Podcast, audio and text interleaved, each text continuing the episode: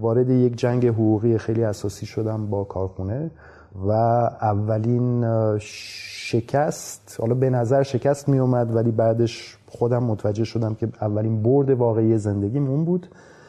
توی اون دعوای حقوقی من تقریبا هرچی داشتم و از دست دادم.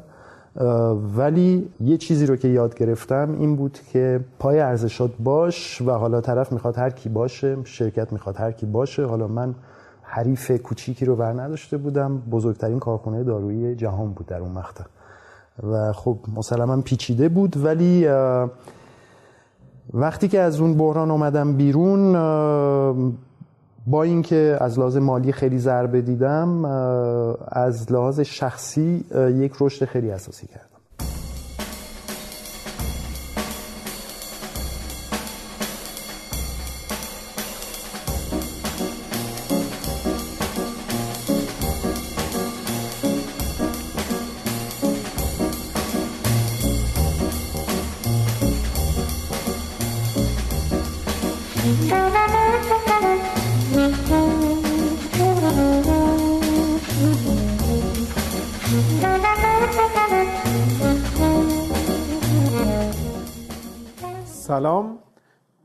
پادکست ده صبح خوش اومدین. پادکست ده صبح پادکستی در حوزه مدیریت کارآفرینی و استارتاپ. من میسم زرگرپور هستم و اینجا فصل سه از پادکست ده صبح. سلام منم امید اخوانم. ما تو فصل سه از پادکست ده صبح راجع به داستانهای فراز و نشیب کارآفرینان و مدیران قرار صحبت بکنیم تجربیاتشون رو انتقال بدیم.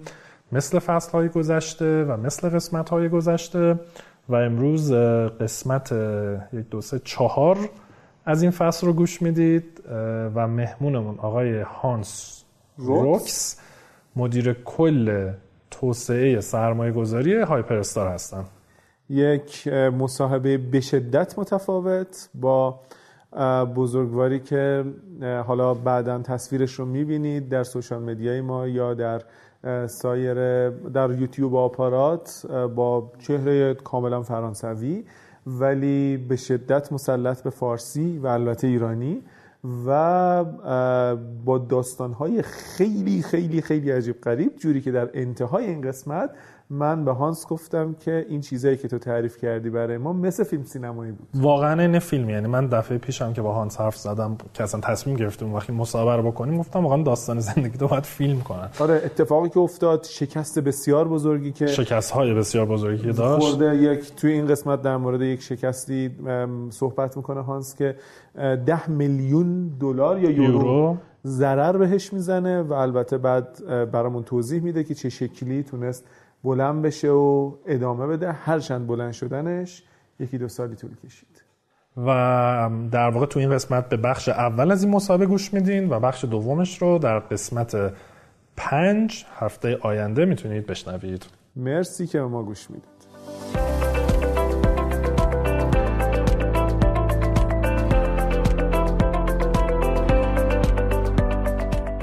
حامی این قسمت از پادکست ده صبح پلتفرم جاجیگاس که این امکان فراهم کرده تا در هر کجای ایران زیبا به راحتی بتونین اقامتگاه شخصی رزرو کنین و از کیفیت خدمات و امکاناتش مطمئن باشین. ده ها هزار نظر ثبت شده مهمانان قبلی به شما کمک می‌کنه تا انتخاب بهتری داشته باشین. برای تجربه سبک متفاوتی از اقامت جاجیگا رو گوگل کنین و یادتون باشه که جاجیگا مثل خونه خودتونه.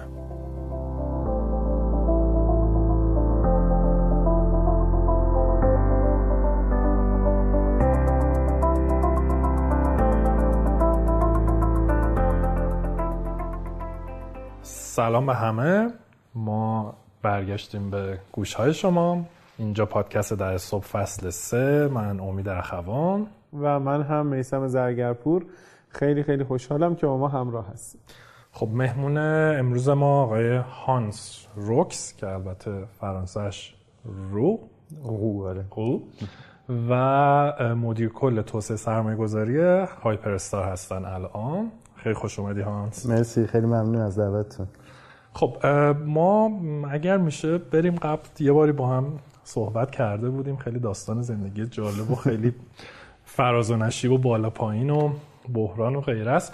اگه میشه بریم یه دور از قبل شد از کودکی همجور بیایم جلو که چی شد و اصلا از من که فکر می‌کنم متولد فرانسه گفتی متولد ایرانی بله نه خب من بیایم مت... جلو بله من متولد ایرانم. من سال 1969 تو ایران به دنیا آمدم. در اون مقطع مادر پدرم که جفتشون دکتر داروساز بودن محقق بودن به ایران اومدن برای ایجاد پروژه تب برفکی و راه اندازی مؤسسه سرمسازی رازی توی حصارک. من در اون مقطع به دنیا آمدم و تقریبا سه, سالم بود که برگشتم فرانسه و در سن هفت سالگی دوباره مجددا برگشتیم ایران. مادر پدرم دوباره اومدن اینجا که branch office اون کارخونه داروسازی رو تو ایران دایر بکنن و تا انقلاب اینجا بودم و انقلاب رفتم. و بعد مجددا سال 1991 اه، برگشتم اینجا و قرار بود که سه ماه اینجا باشم. من تو اون مقطع دانشجوی خبرنگاری بودم تو فرانسه توی École supérieure de journalisme و بهم پیشنهاد داده شده بود که سه ماه اه، توی آژانس فرانس پرس دوره داشته باشم. در اون مقطع آژانس فرانس پرس شهرت سختترین آژانس خبرگزاری دنیا رو داشت توی تهران. و برای من خیلی یک اپورتونیتی خیلی درجه یک بود چون پشت سرش بهم پیشنهاد کار داده شده بود که برم توی روزنامه لوموند و خیلی خوشحال بودم فکر کردم سه ماه اینجا خواهم بود و بعد خواهم رفت فرانسه توی بزرگترین روزنامه فرانسه در واقع تا اون موقع فقط کار خبرنگاری می‌کردی؟ من دانشجو بودم و قبلش علوم سیاسی خونده بودم بعد دیگه رفته بودم کنکور خبرنگاری بعد هدفم خبرنگاری بود. و اونا رو فرانسه خوندی؟ و اونا رو هم همه رو تو فرانسه خوندم بله. و خب زندگی خیلی همیشه یه سورپرایز های جالبی برای همه داره. من برنامه سه ماهه من تبدیل شد به سی سال در ایران. و از اون موقع دیگه من ماندگار شدم تو ایران. و خب چی شد؟ بعد از چی اینکه این شد؟ خبرنگاری اومدی یعنی سه ماه اصلا چی شد که طولانی شد؟ سه, سه ماهه. والا خیلی سریع همزمان. خب این دیگه مسئله خانوادگی بود. مادرم همزمان مریض شد.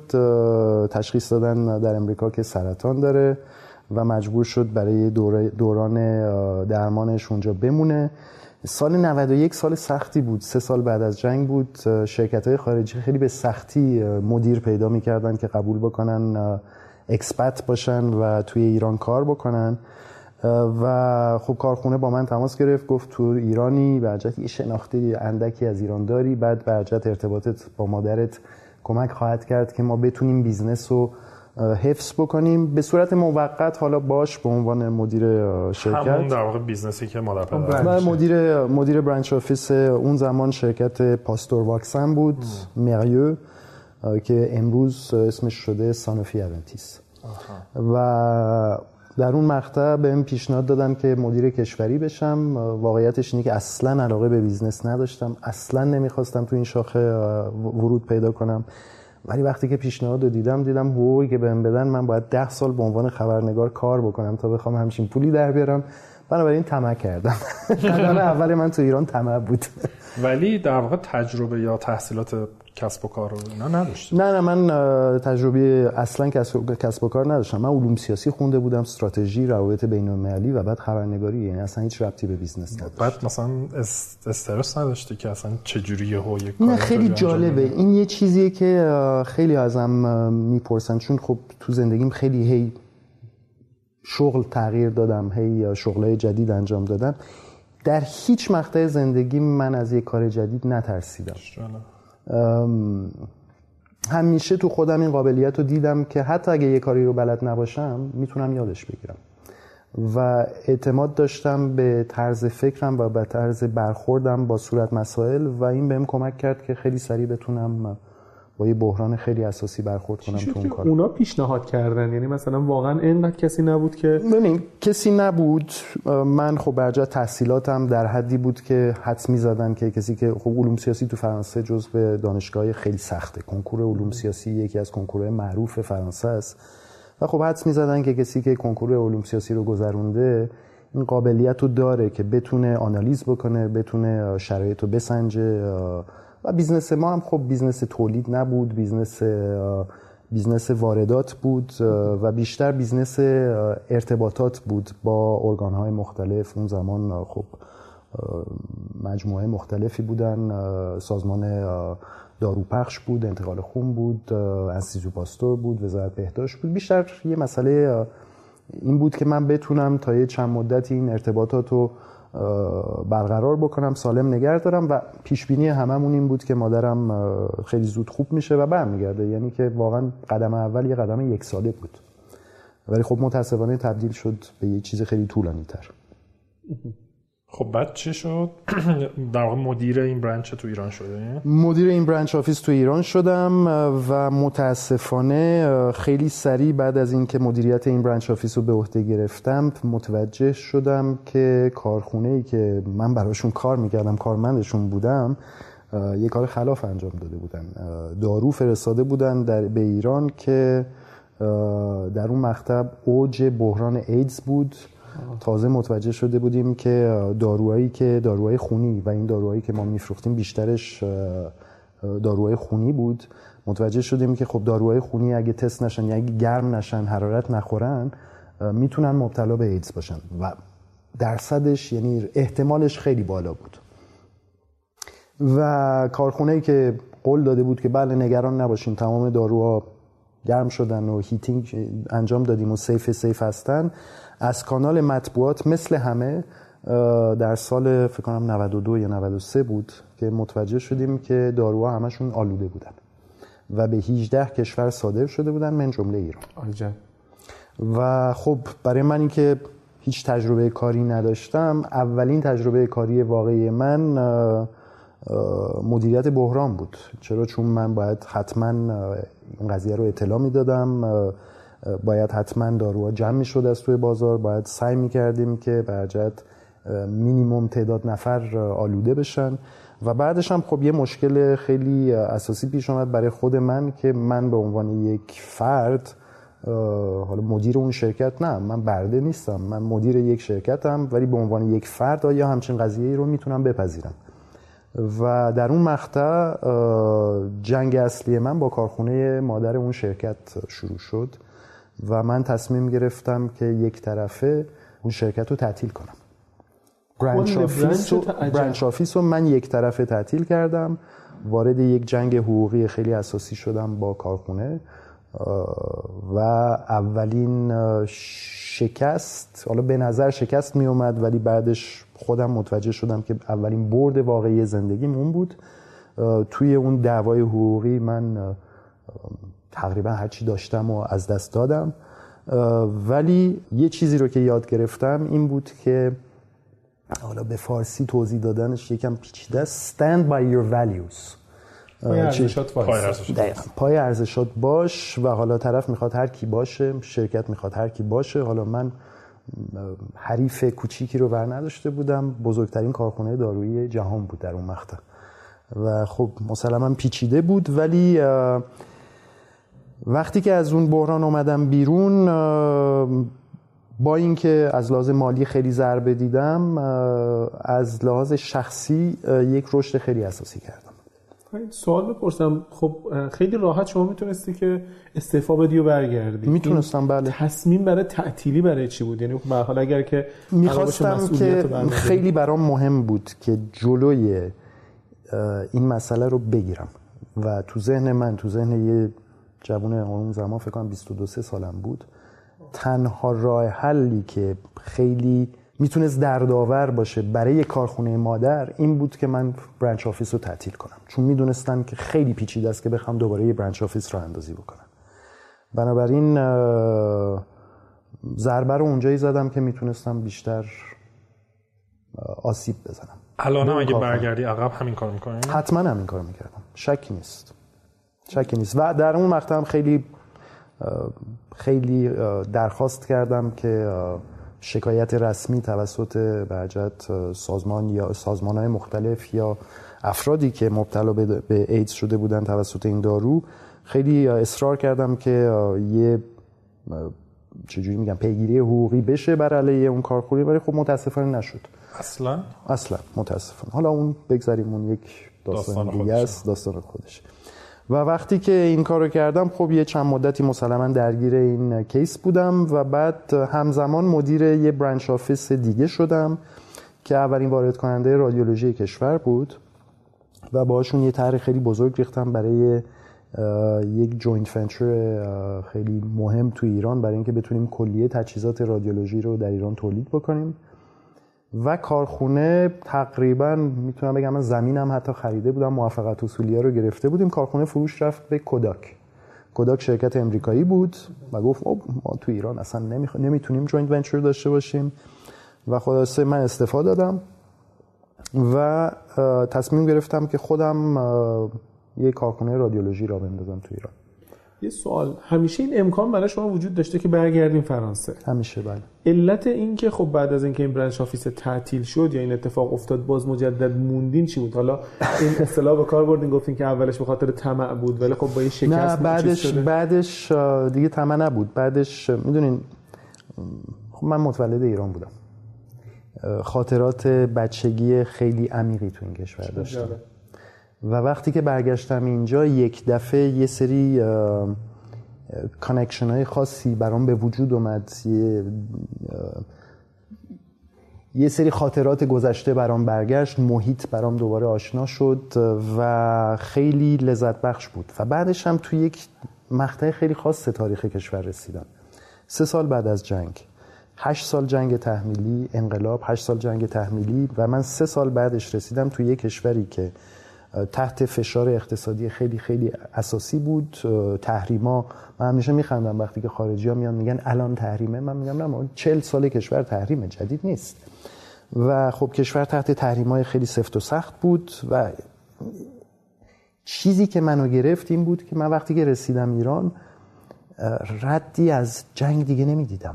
شما امروز هم که میرین بیروت هنوز تاثیرات جنگ 82 رو می‌تونید ببینید. می‌تونید توی دیوارها توی ساختمونا ببینید. من سه سال بعد از جنگ وقتی که رسیدم ایران چیزی که منو واقعا شگفت انگیز کرد این بود که شگفت انگیز میگن؟ شگفت زده شگفت زده شگفت, شگفت زده ببخشید این بود که هیچ اثری از جنگ نمی‌دیدم.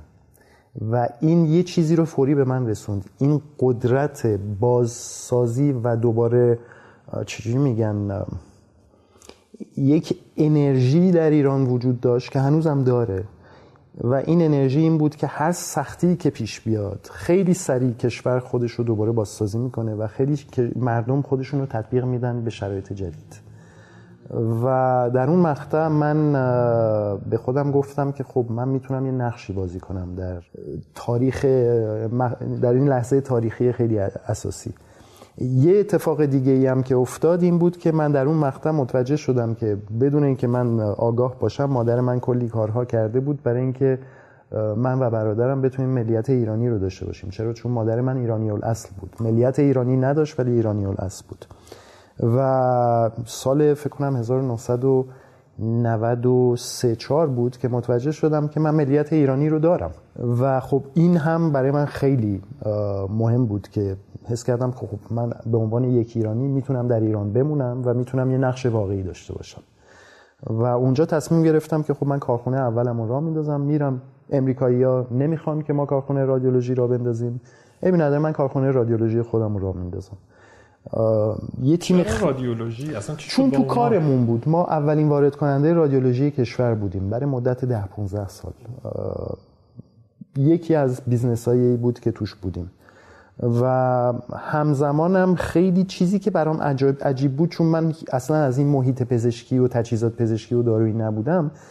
چیزی که برام خیلی جالب بود این بود که وقتی که یکم وارد کار شدم موقعی که داشتیم واردات انجام می‌دادیم و سرویس بعد از فروش داشتیم دیدم که خب همه رادیولوژی رو با یک دیدی نگاه می‌کنن که او تکنولوژی خیلی پیچیده ایه و تکنولوژی و تکنولوژی و تکنولوژی. ولی خب من دل و روده این دستگاه رو می‌دیدم. چیز خیلی پیچیده ای به نظرم نمی اومد باشه.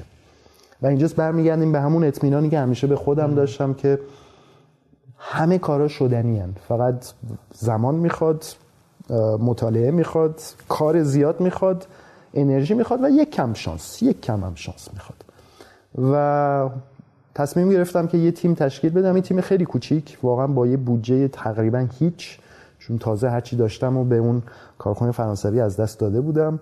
یک تیم خیلی خیلی کوچولو تشکیل دادم با یک مهندس دو تا تکنیسیان و شیش ماه اولین پروتوتایپمون رو آماده کردیم تستش کردیم سازمان انرژی اتمی تستش کردیم. فرستادیمش فرانسه تو همون کارخونه چون هنوز مدیر کارخونه دوستم بود.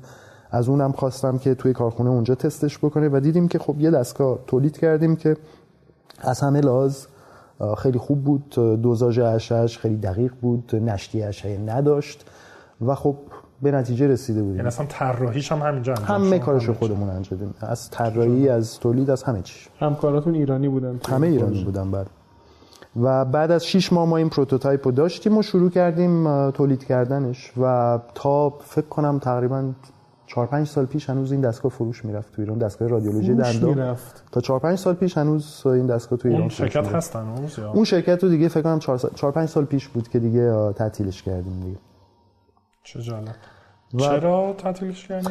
البته من خیلی سال بود که دیگه نقشی تو اون شرکت نداشتم. واقعیتش اینه که نگرش داشته بودم چون می‌دونستم که خب خیلی شرکتی نبود که ثروت در بیاره. ولی اون درآمدش جوری بود که هم یک دستگاه خیلی ارزون می‌تونه ارائه بده به بازار برای دانشجوی دندون پزشکی که تازه فارغ التحصیل می‌شدن خیلی خوب بود که بتونن یه دستگاه ارزون بخرن و ایمن. و همزمانم درآمدش پول حقوقای تیمی که مدیریت می‌کردن اون کارخونه رو داشت می‌داد. بنابراین ولی سودی نداشت. بنابراین گفتم خب باشه این ضرری نداره. وقتی که چند تا خانواده می‌تونن ازش زندگی بکنن و خروجی این کارخونه یه مسئولیه که می‌تونه کمک بکنه به یه سری افراد باشه. واسه بود تا 4 5 سال پیش چون دیگه تکنولوژیش دیگه قدیمی شده بود 4 5 سال پیش دیگه تشخیص دادم که دیگه هیچ معنی نداره. و لاقل من خروج پیدا کردم. حالا نمی‌دونم شاید هنوز باشه ولی من دیگه از تو چارچوب سهامدار اومدم. به چند نفر رسیده بود پرسنل شرکت؟ تو اوج کار فکر کنم که یه ده 15 تا خانواده بودن که یعنی ده 15 تا پرسنل داشتیم. بنابراین ده 15 تا پرسنل بودن که خانواده بودن که ازش یه درآمدی داشتن و خوب بود. روز سالانه هم یه چیزی اولش 250 300 تا دستگاه هم میساختیم و میفروختیم.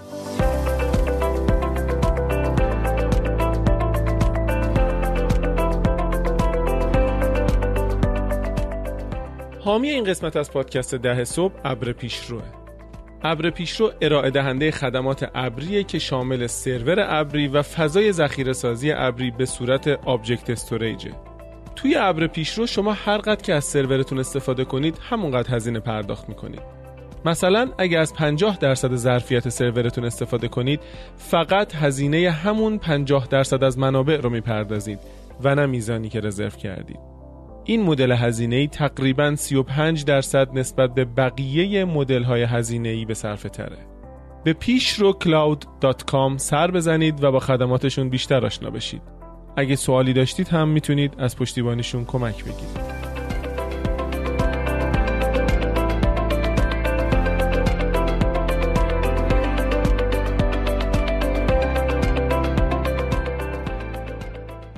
دوستان من یه توضیحی بدم. ما مثل بقیه مصاحبه هایی که در سال 99 گرفتیم این مصاحبه هم توی استودیو نیست و نه در دفتر خود هاست که در دفتر یکی از دوستان مشترکمون داریم این مصاحبه رو انجام میدیم و ضبط می‌کنیم و بازم مثل خیلی از مصاحبه های دیگه شما ممکنه که صدای بوق و فرز و نمی‌دونم صدای ماشین پلیس و این حرفا رو بشنوید. امیدواریم که سعی می‌کنیم توی ادیت در بیاریم ولی امیدوارم خیلی آزاردهنده نباشه. خب ادامه بدیم. داشتی راجع به شرکته می‌گفتی و اینکه بعدش تا, تا کجا فعال بودی توش؟ توش خیلی کم. وقتی که دیدم که شرکت دیگه پا گرفت واقعیتش من اون جایی که داشتم ازش می اومدم از خبرنگاری علوم سیاسی این کار برام بیشتر یه کاری بود که یه قولی بود که به مادرم داده بودم. مادرم خیلی دلش می‌خواست که این تکنولوژی حتما بیاد وارد کشور بشه. و خب یه قولی بهش داده بودم که حتما این اتفاق خواهد افتاد. تو این مدت هم مادرم متاسفانه درگذشت و برام خیلی مهم بود که این کار رو به ثمر برسونم. به محض اینکه به ثمر رسید من شاخه کاریمو دوباره عوض کردم. یه شرکت مشاوره ای رو اندازی کردم و شروع کردم بشم مشاور یه سری شرکت های خارجی که می‌خواستم بیان تو ایران کار کنن. یا و بعد در مرحله بعدی چون تو اون زمان خیلی اگه خاطرتون باشه الان نمی‌دونم سنتون یا چه سالی میشه سال 1994 5 ما 12 13 سالمون بود. سال 1994 5 ما تو یک دینامیک تولید صنعت داخلی و رشد شرکت های داخلی بودیم. یه دوران خیلی عجیب غریبی بود. برای کسانی که اون موقع کار می‌کردن یه دوران واقعا طلایی بود. شرایط ایجاد کار راه اندازی کارخونه یا هر پروژه‌ای که داشتین خیلی ساده بود. شما واقعا دو هفته ای می‌تونستین شرکت تأسیس کنین یه ماه موافقت اصولیتون رو داشتین سیستم های بانکی کمکتون کردن خیلی راحت می‌شد کار را انداخت. و من دیدم که خب هم بازار ایران خیلی برای شرکت های خارجی هی جذابتر و جذابتر شد و همزمانم در کنار چشم این حواسم به شرکت های ایرانی بودن که وقتی که من رسیدم فقط شرکت های کوچیک کوچیک کوچیک بودن. شرکت های دولتی بزرگ بودن ولی بخش خصوصی خیلی کوچیک بود. ولی خیلی سریع دیدم که یک سری از شرکت های بخش خصوصی تونستن خودشونو خیلی سریع رشد بدن و سیستم جا بندازن و خیلی اصولی کار بکنن. و به این نتیجه رسیدم که هم می‌تونم کمک بکنم به شرکت های خارجی که بیان تو ایران کار کنن و هم کمک بکنم به شرکت های ایرانی که بتونن خارج از کشور فعالیت, فعالیت بکنن. و صادرات بیشتر یا؟ نه من نقش من بیشتر مذاکره کننده بود توی قراردادهای بزرگ. خب از اونجایی که خب تخصص تحصیلیم کمکم می‌کرد مذاکره توی چارچوب قراردادهای بزرگ خیلی برای من کاری راحتی بود. یه شناخت حقوقی خوب داشتم از طرف دیگه هم یه دیدگاه استراتژیکی داشتم که هی داشت fine tune تر و fine tune تر می‌شد. هر چقدر جوان بودم اون ریفلکس های خوبی داشتم برای negotiation بعدش هم از یه طرف دیگه هم سنم خیلی کمکم می‌کرد. چون وقتی که می‌رفتم تو اتاق جلسات کارخونه شرکت های بزرگ توی خارج میشستم یا توی دفتر دولت های خارجی میشستم می‌دیدن که یه بچه یه جوون لاغر مردنی 24 5 ساله اومده نشسته جلوشون و خیلی منو دست کم می‌گرفتن. و این بهم کمک کرد که خیلی از قراردادها رو بتونم به نتیجه برسونم. چجوری کمک کرد؟ چون به وقتی که وقتی که کسی شما رو دست کمتون می‌گیره حواسش پرت میشه. خیلی گاردش رو میاره پایین و از اون طرف می‌دونین توی مذاکره قضیه شخص نیست. قضیه یک یک بیزنسیه یا یک استراتژیه یا یک قرارداده. و از لحاظ استراتژی من قوی بودم از لحاظ مذاکره قراردادی قوی بودم و اون ظاهر من بعض وقتا بهم کمک می‌کرد که منو دست کم بگیرم. رقبا هم منو دست کم می‌گرفتن. چون می‌گفتن این کی اومده؟ نمیشناسیمش این بچه جوان کی اومده؟ اصولا هم تلاش من این بود که توی این مذاکرات بزرگ برخلاف عادت خیلی از شرکت های بزرگ بین و حتی داخلی امروز می‌بینم که وقتی که یه جلسه مذاکره می‌خوان بذارن یک دفعه ده نفر لشکر میان توی یه اتاق جلسه میشینن برای یک مذاکره من تنها می‌رفتم. هم خیلی همه رو destabilize می‌کرد. که این تنها اومده نه وکیل نه مهندس نه هیچ کی همراهش نیست. منظورشون چیه؟ این جدیه جدی نیست. و وقتی که یکم کار می‌رفت جلو یه دفعه می‌دیدن که نه داره کار انجام میشه و خیلی سریعتر از اون چیزی که فکر می‌کردیم انجام میشه. این بهم کمک کرد که توی مذاکرات هم, هم خیلی سرعت داشته باشم. و خیلی سریع بتونم نتیجه بگیرم و یواش یواش اسم در کردم تو این محیط و بیشتر و بیشتر و بیشتر مشتری به مراجعه کردم و این در قالب اون شرکت مشاوره این کار می‌کرد در قالب شرکت مشاوره خودم بود. و تیم داشته یه, یه تیم داشتم حالا تیم کوچیکی بود و وقتی که نیاز داشتم تیممو افزایش بدم افزایش می‌دادم. وقتی که نیاز نداشتم جمعش می‌کردم. وقتی که خارج می‌رفتم مذاکره بکنم بدون تیم می‌رفتم حتما همونجا در اون محل یه تیم تشکیل می‌دادم. افراد محلی می‌گرفتم که اون input هایی که من باید داشته باشم از واقعیت خود اون کشور یا اون بیزنس من بتونم input های دقیق تری بگیرم که حتما تیم من نداشت. اونا back office support من بودن ولی اصولا هر جایی که می‌رفتم حالت کماندویی یه تیم اونجا تشکیل می‌دادم. یه بود مالی یه بود حقوقی یه بود بیزنسی. این تو کشورهای مختلف؟ تو کشورهای مختلفی که مذاکره و اون موقع حدودی مثلا بین 25 تا 30 سال بود این تا 25 تا فکر کنم تقریبا آره 25 تا 35 سالگی این کارو کردم بعد اون جرأته که تو سن 25 سالگی جلوی ده نفری شرکت بزرگ بشین مذاکره کنی اون از کجا اومد؟ نمی‌دونم. واقعیتش همونطوری که گفتم من ترس خیلی کم داشتم تو زندگی واقعیتش مفهوم ترسیدن از یک کاری رو من هیچ وقت لمس نکردم. ولی توی اون مثلا میشه تو مذاکره ها مثلا حالا نتیجه خوب نگیری یا پیش میاد مسلما برای همه پیش میاد. شکست خیلی چیز مفیدیه. من خیلی از شکستام یاد می‌گرفتم. جایی که به نتیجه نمی‌رسیدم اولین کاری که می‌کردم به جایی اینکه بگم آه نشد میشستم بفهمم چرا نشد. و وقتی که میفهمیدم چه اشتباهاتی کردم خودم رو می‌تونستم تطبیق بدم خودم رو می‌تونستم اصلاح بکنم که توی مذاکرات بعدی این اتفاق دیگه نیفته. شاید قضیه نترسیدن اینه که من از سن 8 9 سالگی توی شبانه, شبانه روزی بزرگ شدم. تو محیط خانوادگی بزرگ نشدم. من خیلی زود یاد گرفتم که مستقر باشم خیلی زود یاد گرفتم که کارهای خودم رو خودم بکنم و به خودم اطمینان بکنم. شاید هم مادرزادی بود چون تو, خانوا... تو خانوادهمون اصولا خیلی ترسون نبودن. مادر منم خیلی آدم خیلی شجاعی بود. توی بیزنس هم خیلی موفق بود و خیلی خیلی جسور بود. خب بعد حالا ما بعدا برمیگردیم عقب دوباره ولی بعد شرکت مشاوره چی شد؟ شرکت مشاوره من بود تا سالها تا تقریبا دوازده سال پیش بود و کارامون خیلی هی متفاوت شد. دیگه از مشاور شدیم نگوشیتر. چون دقیقا این بود کاری یه بود کاری خیلی خاصه یه نیشه. اصولا شرکت ها یا خودشون مذاکرات رو انجام میدن یا از یک مذاکره کننده می‌خوان که بره مذاکره بکنه. و من توی اون نیش خیلی احساس راحتی داشتم و بیشتر و بیشتر کارهای مذاکرات کردم بیشتر مذاکرات برون مرزی کردم مثلا تو ونزوئلا. اولین قرارداد خصوصی ونزوئلا رو برای ایران من اونجا بستم. بعد رفتم یواش یواش تو کارهای acquisition و خیلی خوب نقش من یه نقش خیلی کلمش نمی‌دونم مگه به فارسی درسته؟ ما میگیم opportunistic نمی‌خوام بگم فرصت طلب ولی بار منفی داره. بار من... چون دقیقا کلمه فارسی فرصت طلب بار منفی داره. ولی بیشتر این بود که همیشه یک بینش خیلی وسیع داشته باشیم از این که چه اتفاقایی کجا داره میفته. بله. و برای افرادی که ما می‌شناسیم چه اپورتونیتی هایی می‌تونه به وجود بیاد. مسلما وقتی که بحران بزرگ اقتصادی توی دهه 2000 اوایل 2000 پیش اومد توی امریکا و اروپا فرصت های خیلی عجیب غریبی ایجاد کرد. فاجعه بود. خیلی شرکت ها از بین رفتن. ولی همزمان توی محیط برای یک نگوشیتر خیلی سریع برام مشخص شد که خب شرکت ها دارن از بین میرن ولی همزمان این شرکت ها لزوما نباید از بین برن. شرکت هایی که سالم هستن توان بیشتری دارن امروز می‌تونن برن این شرکت ها رو خریداری بکنن و خیلی سریع از این بحران استفاده بکنن برای اینکه این بحران تبدیل بشه به یک فرصت استثنایی برای یه رشد خیلی اساسی.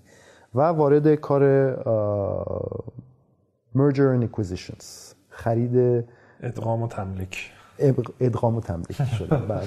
و کار من بیشتر این بود که توی اروپا شرکت های بزرگ اروپایی که می‌شد برای عددهای خیلی خیلی خیلی پایین خریداری کرد و اونا رو برای یه سری از مشتریانم توی منطقه خریداری بکنم. بعد چجوری در واقع این حالا تو این شرکت حالا هم پرسونال برندینگ اصلا برند این شرکت چجوری مشتری پیدا می‌کردی؟ خصوصا تو خارج چون از صفر خیلی جالبه. این شرکت نه یک بار تبلیغ کردم براش نه بروشور داشت نه وبسایت داشت نه هیچی تو از واقعا فقط از روی ارتباطات همین دی تو دی بود. توی کامیونیکیشنی که می‌تونستم با افراد داشته باشم توی صحبت ها توی توی پیشنهادات خیلی اوقات واقعا کاری که من می‌کردم من پیشنهاد می‌دادم. یه سری افرادی که میشناختم می‌رفتم می‌گفتم که خب مثلا فلان شرکت داره از بین میره. میشه خریدش به قیمت ارزون اسطای خوبی داره میشه دوباره ریستراکچرش کرد. و با این روند خیلی خیلی اتفاقای خوبی افتاد برای خیلی و خیلی هم مثلا دهان به دهان میچرخید حالا ریفر کنن و بله دقیقا دیگه. خب بعد ریفرال هم شروع شد. ریفرال من خب تو فرانسه یه سری افراد بودن که کار منو دیده بودن با من کار کرده بودن. اونا خیلی refer کردن به شرکت های دیگه. تو ایران هم همینطور. و خب بیزنسی بود که خیلی جالب بود. ولی همزمان بیزنسی بود که خیلی فشار خیلی خیلی خیلی زیادی می آورد چون که زندگی شخصی آنچنانی نمی‌تونین داشته باشین. شما وقتی که همچین کاری می‌کنین. چون چون وقتی که یه مأموریت پیش میاد یه دفعه باید برای یک ماه دو ماه چهار ماه پنج ماه شش ماه باید برین. و داشت یواش یواش این کار برای من سخت می‌شد. چون بچه دار شده بودم. مثلا مأموریت ونزوئلا من پنج ماه و نیم من کاراکاس بودم برای مذاکرات.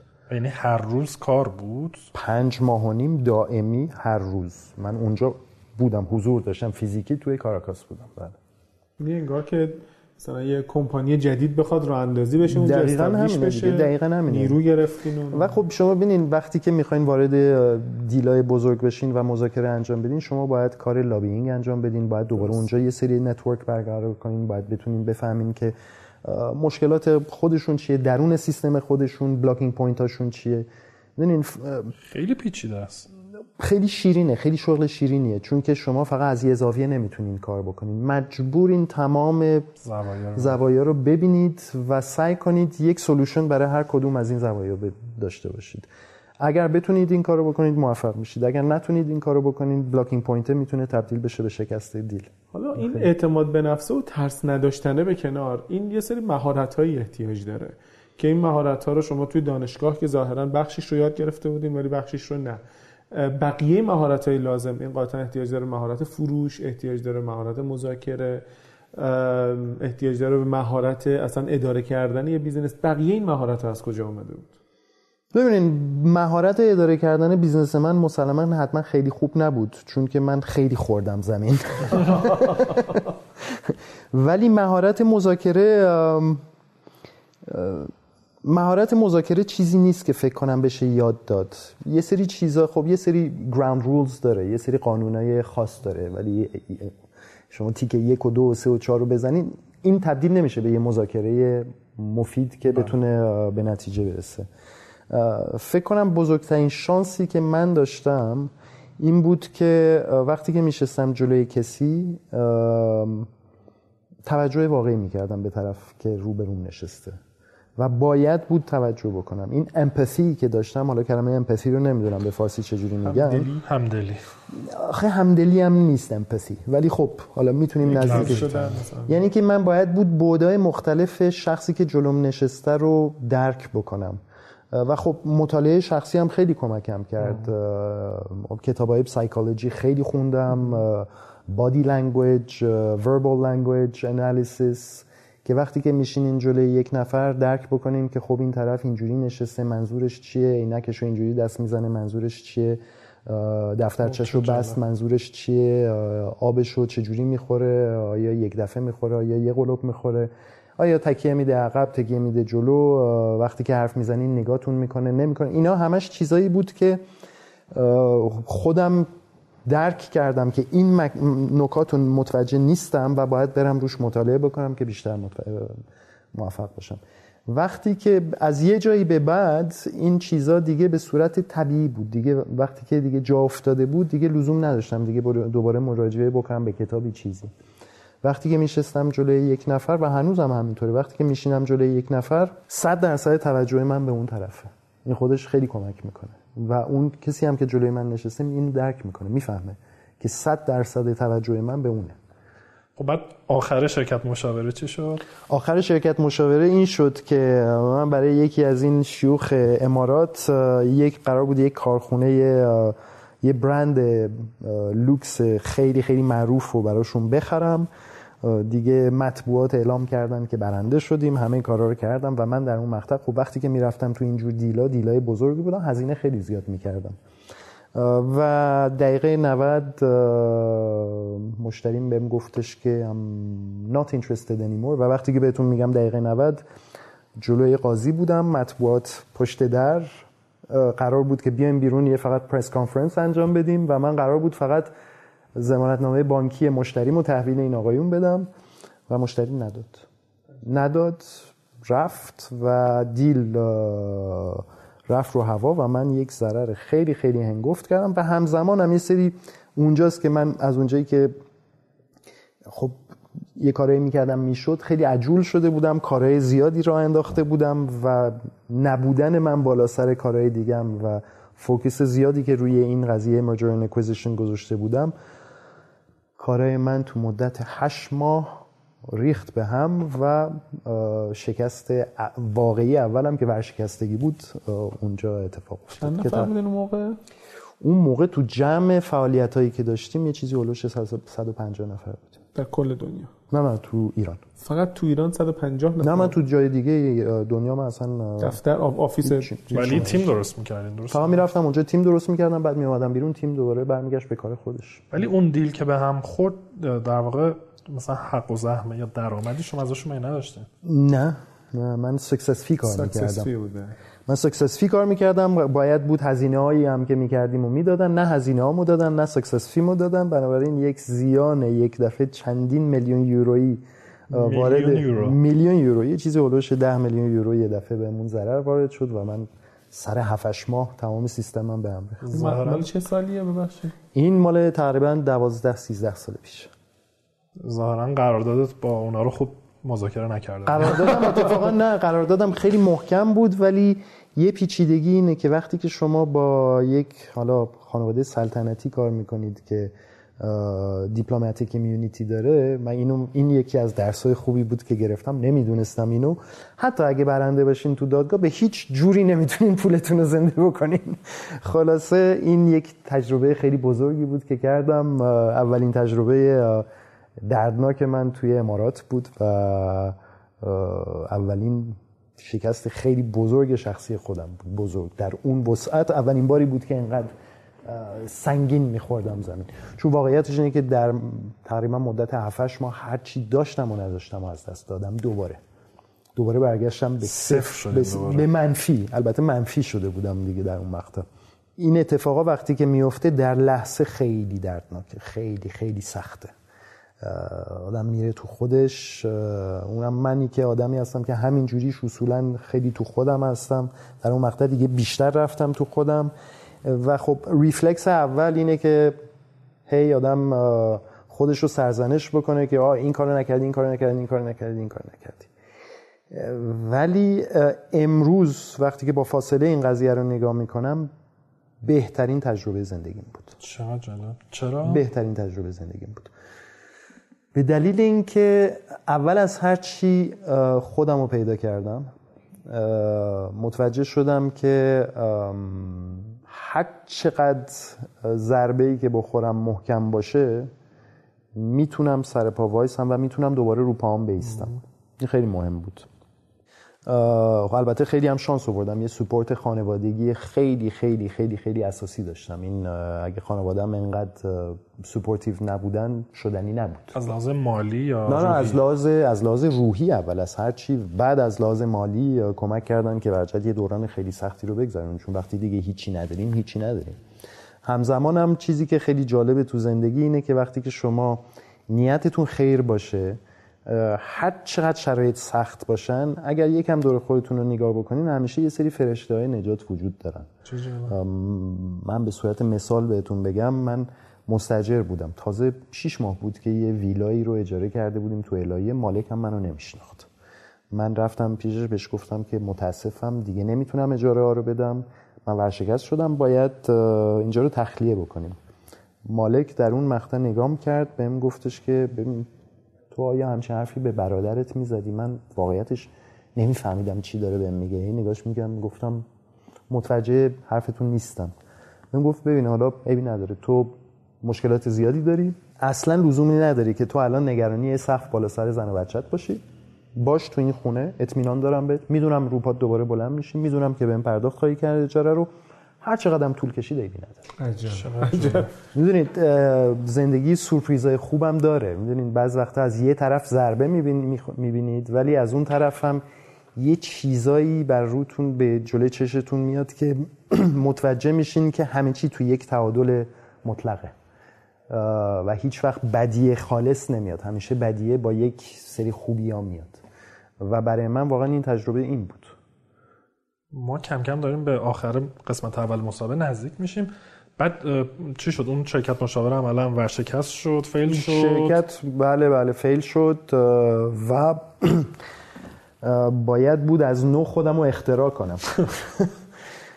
و یکی از دوستام که تازه چند سال بود اومده بود ایران با هم دوست شده بودیم آشنا شده بودیم. این دوست مدیر یک کارخونه شده بود. خب، فرانسوی بود مدیر یک کارخونه شده بود. و وقتی که از اون کارخونه یه شرکت دیگه خواستش که بره مدیر کشوری اون شرکت بشه اون شرکت هایپرستار بود و بهم گفتش که ببین تو ارتباطاتت خوبه من نیاز یه نفر دارم که برجت یه بینش خاصی داشته باشه مذاکره بتونه بکنه و business ما رو expand بکنه آیا میپذیری که بشی مدیر توسعه سرمایه گذاری شرکتمون؟ و اینجوری شد که من ورود پیدا کردم به هایپرستار چند سال الان هایپرستار ده سال. ده سال تابستون میشه ده سال. ماه جون میشه ده سال. یعنی پس تقریبا یه دو سالی طول کشید تا شما بله. از اون شکست ریکاور بله. بکنید. و تو این دو سال بله. چی کار کردید تو این دو سال فتونم می‌تونم بگم یک سال اول خودزنی سرزنش و سال دوم بیشتر دنبال این بودم که بفهمم چرا. این شکست شکست اصولا بیرونی نیست. یک عامل بیرونی نیست. شکست یه عامل درونیه. وقتی که توی business شکست می‌خورین بیشتر اولین عامل mindset تونه درست. و من باید خیلی برام مهم بود که بفهمم که mindset م چه ایرادی داشت و چجوری می‌تونستم دوباره تنظیمش بکنم که mindset من بره روی یک mindset موفقیت و نه mindset شکست. ولی مثلا چه می‌دونم depression یا depression عمیق بله. ولی depression هم دقیقا توی اون درس من این بود که دقیقا همونطوری که شکست یک mindset ه و موفقیت mindset depression هم دقیقا یک mindset ه و اصلا depress نبودن یه mindset ه یه انتخابه. هر کسی در هر مقطع زندگیش می‌تونه تصمیم بگیره depress باشه. و می‌تونه تصمیم بگیره depress نباشه. هر چقدر زندگی سختی براش بفرسته. من فکر کنم کم سختی نداشتم تو زندگی ولی چجوری کلا حالا این depression استرس نمی‌دونم به حال خانواده داشتی هم این چجوری اصلا تونستی برگردی حالا دوباره رو پات وایسی؟ می‌دونین اولین درسی که تو اینجور اتفاقا آدم می‌گیره درس humility ه humility به فارسی شما کمکم کنیم فروتنی. فروتنی, فروتنی. باید یاد بگیرین که هامبا باشین باید یاد بگیرین که ساده باشین و با غرورتون رو باید یاد بگیرین که خیلی خیلی خیلی کوچیکش بکنین بذارینش ته ته ته جیبتون و سعی کنین یاد بگیرین که این غروره کمک کننده نیست. غروره فقط مانع است. من یک آدم خیلی مغروری هستم. بودم. الانم شاید هنوز هستم و خیلی دارم کار می‌کنم که کمتر باشم. و در اون مقطع خیلی خیلی مغرور بودم. و واقعیتش اینه که فکر کارمند شدن برای یک شرکت برای من یک عذاب بود. ولی همزمان ناچار بودم. و مجبور بودم غرورم رو بذارم ته جیبم. و از, از خو این تصویری که از خودم ساخته بودم بیام بیرون و واقعیت خودم رو ببینم. و این خیلی مفید بود برام. خیلی خیلی مفید بود. و به مرور یاد گرفتم که این غروره رو کاملا حذفش کنم. تصویری از خودم دیگه نداشته باشم و درک بکنم که من یک انسان خیلی ساده هستم. امروز هستم شاید فردا نخواهم بود. و توی این دورانی که هستم چه کار می‌تونم بکنم که مفید باشم برای مجموعهایی که براشون کار می‌کنم؟ ولی فراتر از مجموعهایی که براشون کار می‌کنم برای برای اون شهر یا کشوری که درش کار می‌کنم و اگرم تونستم فراترش بکنم فراتر. خیلی جالب. می‌دونی مثل فیلم سینمایی بود. این قصه های آره. و توی فیلم های سینمایی هم این مثلا قهرمان یه اتفاقی براش میفته یه مدتی. به حال سخت میگذره بهش تا بعد خودش رو پیدا می‌کنه. من قشنگ فقط فیلم هم نیست تمام کتابایی که ما داریم چه آره. چه توی چه توی قصه های ایران یا جهان اینه و هم اصولا همه می‌خونیم ولی هیچ وقت درس ازش نمی‌گیریم. نمی‌فهمیم که واقعیت زندگی اینه. واقعیت زندگی اینه که ایگو مغرور بودن فقط یک ضعف خیلی خیلی خیلی خیلی اساسیه. و هیچی نه به انسان میرسونه نه به اطرافیانش. دومین درس خیلی بزرگی که من گرفتم این بود که پول منو دیفاین نمی‌کنه. من متوجه شدم که هویت من توی اون عدد حساب بانکی من نیست. من هستم که هویت خودم رو ایجاد می‌کنم. و این خودش یک برای من یک قدم خیلی خیلی اساسی بود. واقعا رشد اساسیمو اونجا کردم. چرا؟ چون وقتی که این اتفاق میافته دیگه شما ترس نداشتن رو ندارید. ببینید مشکل اکثر کسایی که یه business راه اندازی می‌کنن چیه؟ یه جوونی که می‌خواد ستارتاپش رو راه بندازه میگه وای من پول قرض گرفتم از مامان بابا یا پول خودم رو گذاشتم پس اندازم رو گذاشتم تو این کار. اگه این پول از بین بره چیه؟ اگه این پول از بین بره هیچی هیچ اتفاقی نمیفته هنوز هستین نفس می‌کشین قلبتون تپش می‌کنین داره هیچ اتفاقی نمیفته. اینا همش ساختارهای ذهنیه که برای خودمون ایجاد می‌کنیم که استرس های خیلی خیلی بالایی رو میاره و هر چقدر لول استرسمون بالاتر بره احتمال شکستمون هم به همون نسبت میره بالا. مرسی. خیلی جذاب خیلی, جذاب. خیلی داستان قشنگی. حالا قشنگ. آره قسمت بعدی و احتمالاً یه مقدار بیشتر روی هایپر استار و مثلا حالا خود هانس و به نظرم lifestyle ش و یه چیزی راجع به شکست قبلا گفت که اول قسمت بعد من میگم. خیلی جذاب مرسی خیلی متشکرم. خدا نگهدار.